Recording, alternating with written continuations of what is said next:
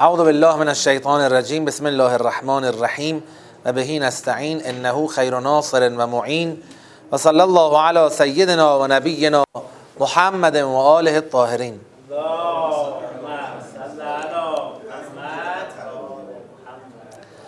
خب در سیر سیاق یک سوره مبارکه جن وارد فراز سوم شدیم. مقطع سوم. یه سیاق بود ولی فراز به فراز بود. تو اون فراز اولش اعلام ایمان توحیدی اونها بود. آمنا بهی ولن نشرک به ربنا احدا. تو فراز دومش سیر رسیدن به هدایت قرآنی بود. که آقا چی بود و چی شد و چی گذشت بین ما و انسان ها و به کجا ختم شد ما مؤمن شدیم. تو فراز سوم تبلیغ در واقع اون جنیان مؤمن در میان جامعه خودشون بود. که سرفصل تبلیغ رو دادن. گفتن یا مسلمید یا قاسط مسلمون لیاقت اون رشد رو پیدا می‌کنن. قاسطون هم که هیزم جهنم میشن. فقط اینو بدونن که اگر در طریق اسلام میموندن تو همین دنیا پاداش می‌گرفتن. پاداشی که بستر آزمایش الهی است. تا ببینیم کی بر ذکر خدا استوار میماند. در ادامه تبلیغشون خطاب به قوم خودشون با توجه به اینکه سرفصل ایمانشون چی بود؟ توحید بود. وقتی قرآن رو شنیدن نگفتن که آمنا بهی ولن نقبل رسولا غیر حاضر رسول رسول هم توش موضوعیت داره. همطوری که آیه مهدی هم اشاره کردن. یعنی یه جوری قرآن اونها رو به حقیقت رسونده که دیگه اصلا رسول را به چشم واسطه می‌بینن و اون توحید درشون تقویت شده. خدا رو دارن می‌بینن. ایمان به پروردگار.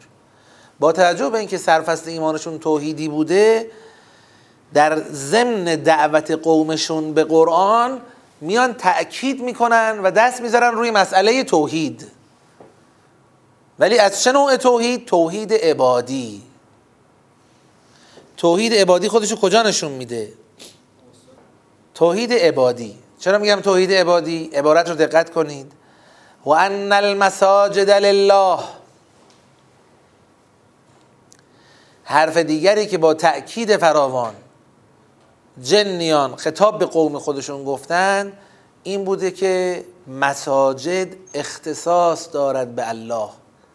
فلا تدعو مع الله احدا. پس صدا نزنید و نخوانید مع الله در عرض خدا احدی را.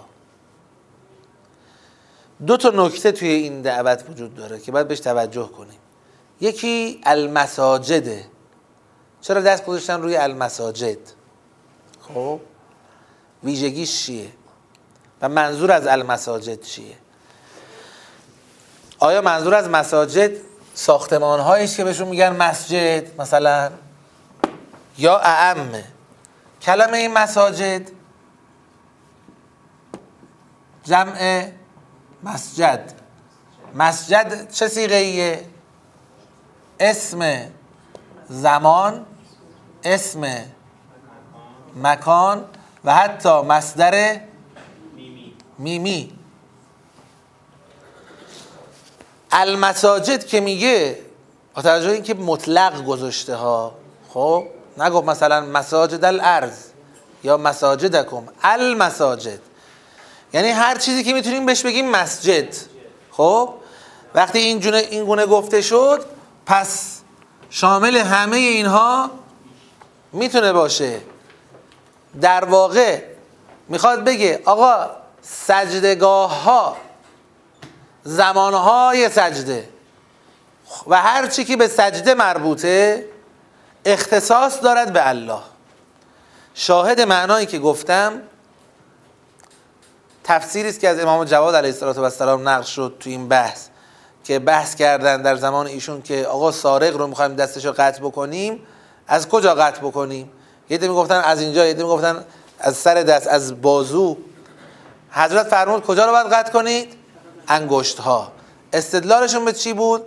گفتن و ان المساجد لله. کف دست مسجده خب کف دست مسجده یعنی چی؟ ساختمون مسجده؟ نه. یه عضویه که در اونجا سجود تحقق پیدا می‌کنه. یکی از ارکان سجده است. کف دست باید رو زمین باشه. یعنی اطلاق این واژه رو میفهمونه که هر جا مفهوم سجده تعین پیدا می‌کنه. یا مکانی است برای سجود یا زمان سجوده یا شکلی از سجوده. خب؟ تأکید بر اینه که آقا حالا تعظیم و احترام بماند. این سطح از تزلل را چرا سجده اختصاص دارد به خدا؟ خوب دقت کنید. این خیلی مهمه. خیلی مهمه. بعضی ها حتی من دیدم موقعی که میرن می‌رسن در سریح امامان و اینها سجده می‌کنن. یعنی قشنگ نه اینکه زمین رو ببوسن. پیشونی جلوی زری پیشونی رو زمین می‌ذارن. ممکنه باش صحبت کنه بگه من منظورم سجده به امام که نیست. می‌خوام تبرک کنم و اینا. حتی اگه منظورت این باشه این شکل از کار غلطه. این شکل غلطه.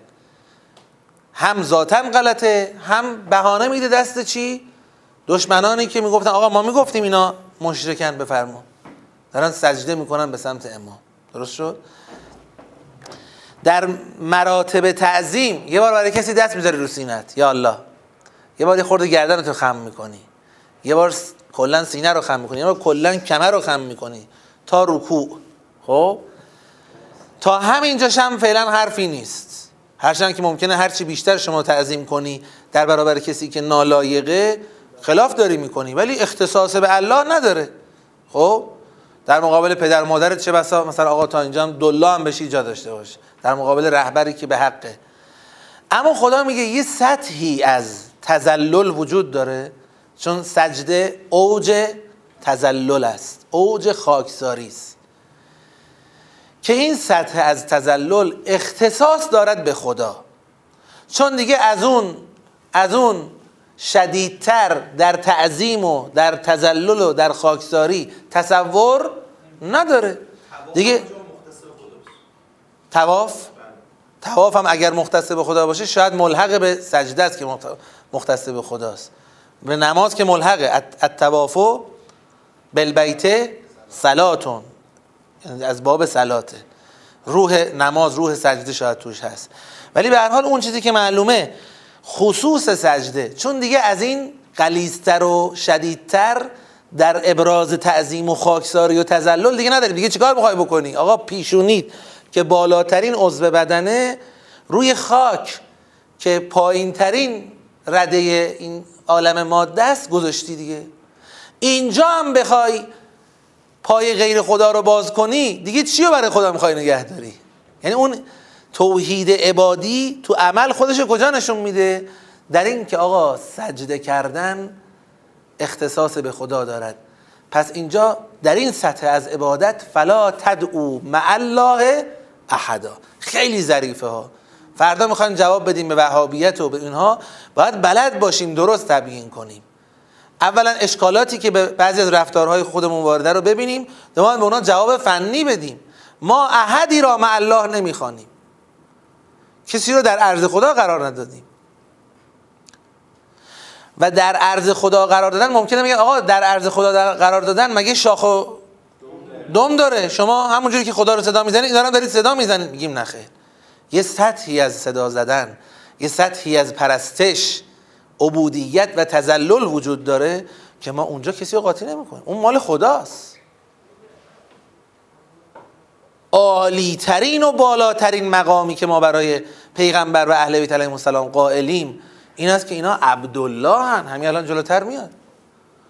مدال افتخارشون اینه که اینا برده ها و بنده های خدا. تو عبودیت به آخرش رسیدن. اگر از این یه قدم رفتی اونورتر پرتگاه شرکه. ما اینجا محکم وای میستیم و تو دهن وهابیت هم می‌زنیم با قرآن. میگیم نه خیر. اینا الگوهای عبودیتن اینا چشمداران مسیر بندگی خدان ما اینا رو صدا می‌زنیم ولی نه الله. و در بیرون هم رفتار ما داره اینو نشون میده. پس این داره یه اصل میده که ان المساجد لله فلا تدعو مع الله احدا. در توحید عبادی حواستون باشه. کسی رو در عرض خدا قرار ندهید. خب چی شد که اینو گفتید؟ از میان این همه مظاهر و مصادیق توحید عبادی چرا به طور خاص رو این قسمت دست گذاشتید؟ آیه بعدی نشون میده اینا یه صحنه ای دیدن از جامعه انسانی که این صحنه حسابی اینا رو به هم ریخته. جالبه ها. جنیانی که یه روز معمور بودن پناه بدن به این مشرکان و برن آمار پیغمبر رو در بیارن و ضدیت بکنن مؤمن شدن موحد شدن مبلغ شدن الان دارن گیر میدن به خود این انسان ها با انسان ها که صحبت نمی‌کردن به جامعه خودشون میگن میگن انسان اینا رو باش اینا رو باش. مساجد اختصاص به الله داره باید فقط خدا رو پرستید. حالا یکی پیدا شده داره خدا رو میپرسته. به جای که ازش تبعیت کنن دارن بهش کار می‌کنن؟ اعتراض هم می‌کنن. و انه لما قام عبدالله اون هنگامی که قیام کرد بنده خدا. عبدالله کیه در این آیه؟ اسمی نمیاره. و از آیه بعدی که سر سیاق دوم معلوم میشه کیه؟ پیغمبر. قول انما ادعو ربی. خب؟ اما پیغمبر حتی نفرمون لما قام رسول الله. خب فرمود عبدالله. این که در تشهد هم می‌خونیم اشهد ان محمدن عبده و رسوله. صلی الله علیه و آله و سلم. ایشون مدال افتخارش اینه که بنده خداست. بنده خدا قیام کرده در حالی که یدعو خدا را می‌خواند. خب؟ کادو یکونون علیه لبدا. کم مونده لبد به اون در واقع جمعیت متراکم میگن. به یال شیرم میگن لبد چون با یه تراکمی دورش رو پر کرده. اما این پر کردن از چه بابیه؟ علیه نشون میده از باب اعتراضه. نگفت کادو یکونون لهو لبدا. کادو یکونون علیه لبدا. چی داری میگی؟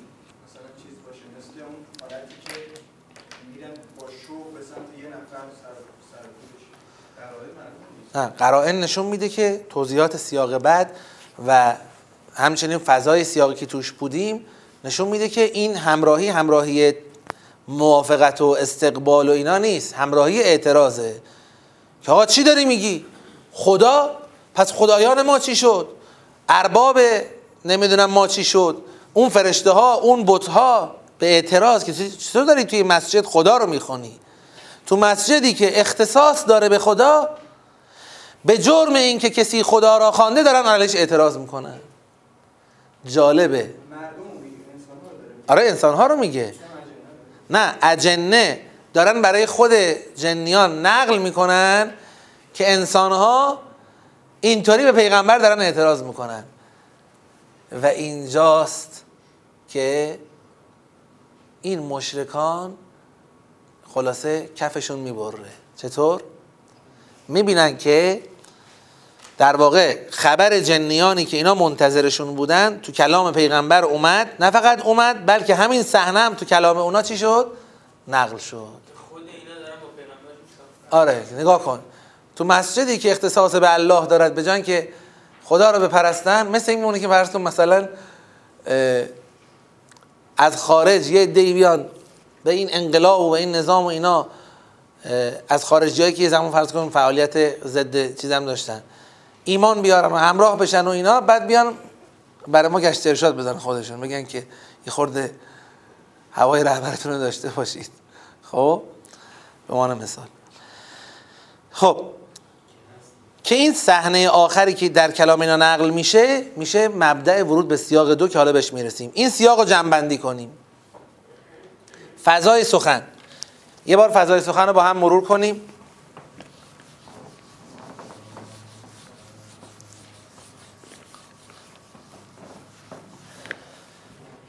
تو این بیان آخر سیاق که کادو یکونون علیه لبدا جواب اون سوالمون رو می‌گیریم. کدوم سوال؟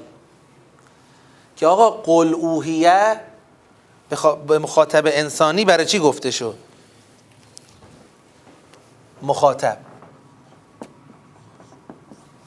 بهشون بگو که به من وحی شده جنیان ایمان آوردن.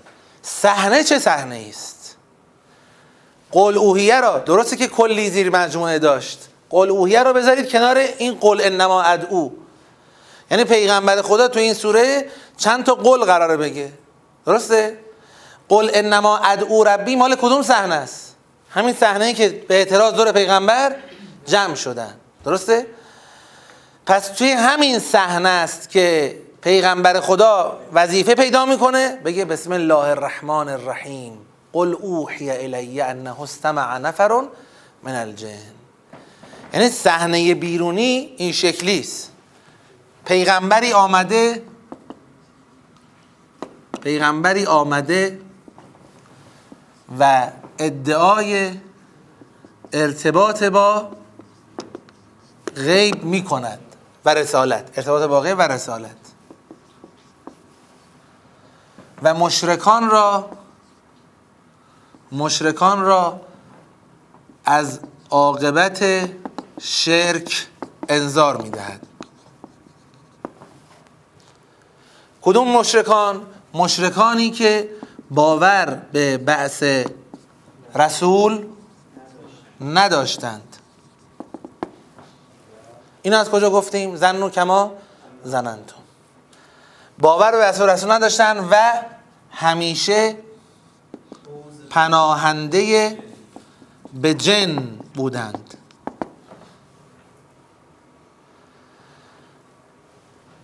الان پیغمبری اومده ادعای رسالت می‌کنه نسبت به مشرکان. مشرکانی که باور به رسول نداشتن همیشه پناهنده جن بودن و اینک. مشرکان از یک سو دست به دامن کیان؟ بگید.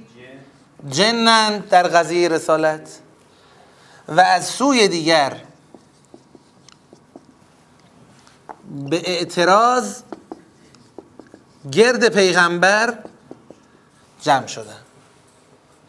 فعلا از سوره خبری نیستا. از اون یواشکی پشت پرده به جنیان گفتن بریم چه خبره. از این برم واسطن جلو پیغمبر. آقا چه خبر؟ میگی توحید و فلان و خدایان ما چه شد؟ لات و اول و عزا چه شد؟ فلان چه شد؟ دارن داده بیداد می‌کنن. به جرم اینکه خدا رو صدا زده. تو همین صحنه که قرار دارند یه دفعه سوره شروع می‌کنه به سخن گفتن. بسم الله الرحمن الرحیم. قل اوحی الی انه استمع نفر من الجن. به کیا داره این حرفو می‌زنه؟ به همونایی که متوقع بودن خبر جنیان و خودشون آمارشون رو بگیرن. در خود این کلام شبیه سوره علق یادتونه؟ طرف تو سوره علق اومد با نماز پیغمبر درگیر بشه. خود درگیریش تو خود کلام به صورت زنده منعکس شد. گفت ببین ببین همین میگم ها. همین پدر سوخته. ارایت الذی ینها عبدا اذا صلى ارایت ان کان علی الهدى او امر بالتقوا؟ ارایت ان کذب بتولا؟ چی می‌خواد بگه؟ بعد دوباره مرحله بعدی خدا تو اون کلام نشوندش سر جاش. اینا هم از این ور پشتشون به جن گرمه از این ور اعتراض به پیغمبر توحید دارن. تو همین صحنه که قرار دارن خدا یه دفعه میدون عوض می‌کنه. میگه اولا خیلی منتظر نباشید. اون جنیان مؤمن شدن. پیامبر تو بهشون بگو. خودش هم بگو اوهی الیه. به من وحی شده که اونا مؤمن شدند و موحد شدند و اینها.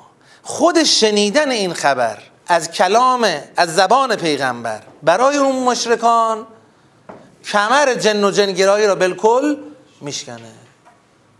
چند تا خاصیت داره؟ یکی خود جنگرا یکی خود شرک را خط بطلان برش می‌کشه. جنیان شدن موحد شما هنوز مشرکید. یکی جنگرایی را خط بطلان روش می‌کشه. دیگه سراغ جن قرار نیست برید تموم شد دیگه. خب؟ لذا در جنبندی این سیاق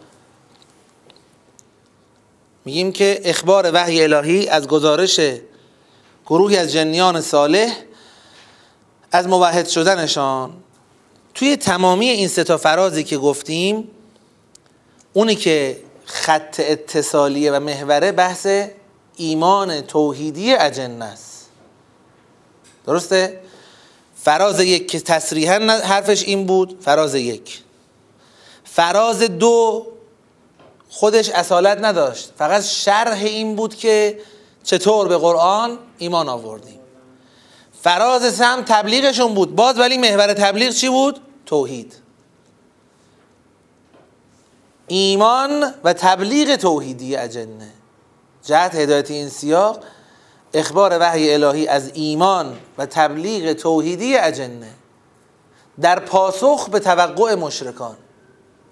مشرکان توقع داشتن که خلاصه از وادی جن دوباره جواب بگیرن. این دفعه فهمیدن نه اجنه مؤمن شدن و در برابر قرآن سر تسلیم فرود آوردن.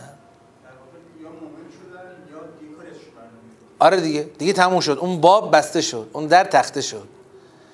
حالا این در جدیدی که قرار باز بشه و باز شده یعنی رسالت این چه کار است؟ این نقشش چیه؟ آیا قراره همون چیزی که از جن توقع داشتید همون رو بیاید سراغ پیغمبر بگید همون کار رو براتون بکنه. پیغمبر خودش برنامه نداره. یعنی ما صرفا خواستیم آدمش عوض بکنیم. بگیم اجنه نه پیغمبر آره. نه سیاق دوم میاد جواب میده. یه تموم شد. اون تصورات پوچ شما بود. شما فکر می‌کردید که حالا صرفا این که یه رتق و فتق امور دنیاییتون بشه از جنم یه استمدادی بکنید. برنامه چیز دیگه است. که پیشنهاد میدم بعد نماز ادامه بدیم نه؟ آره. این سیاق دومون کلا نیم ساعت زمان می‌بره. بعد نماز. پایینم نمیریم همینجا نماز می‌خونیم سری که بعد نماز کامل کنیم و التماس دعا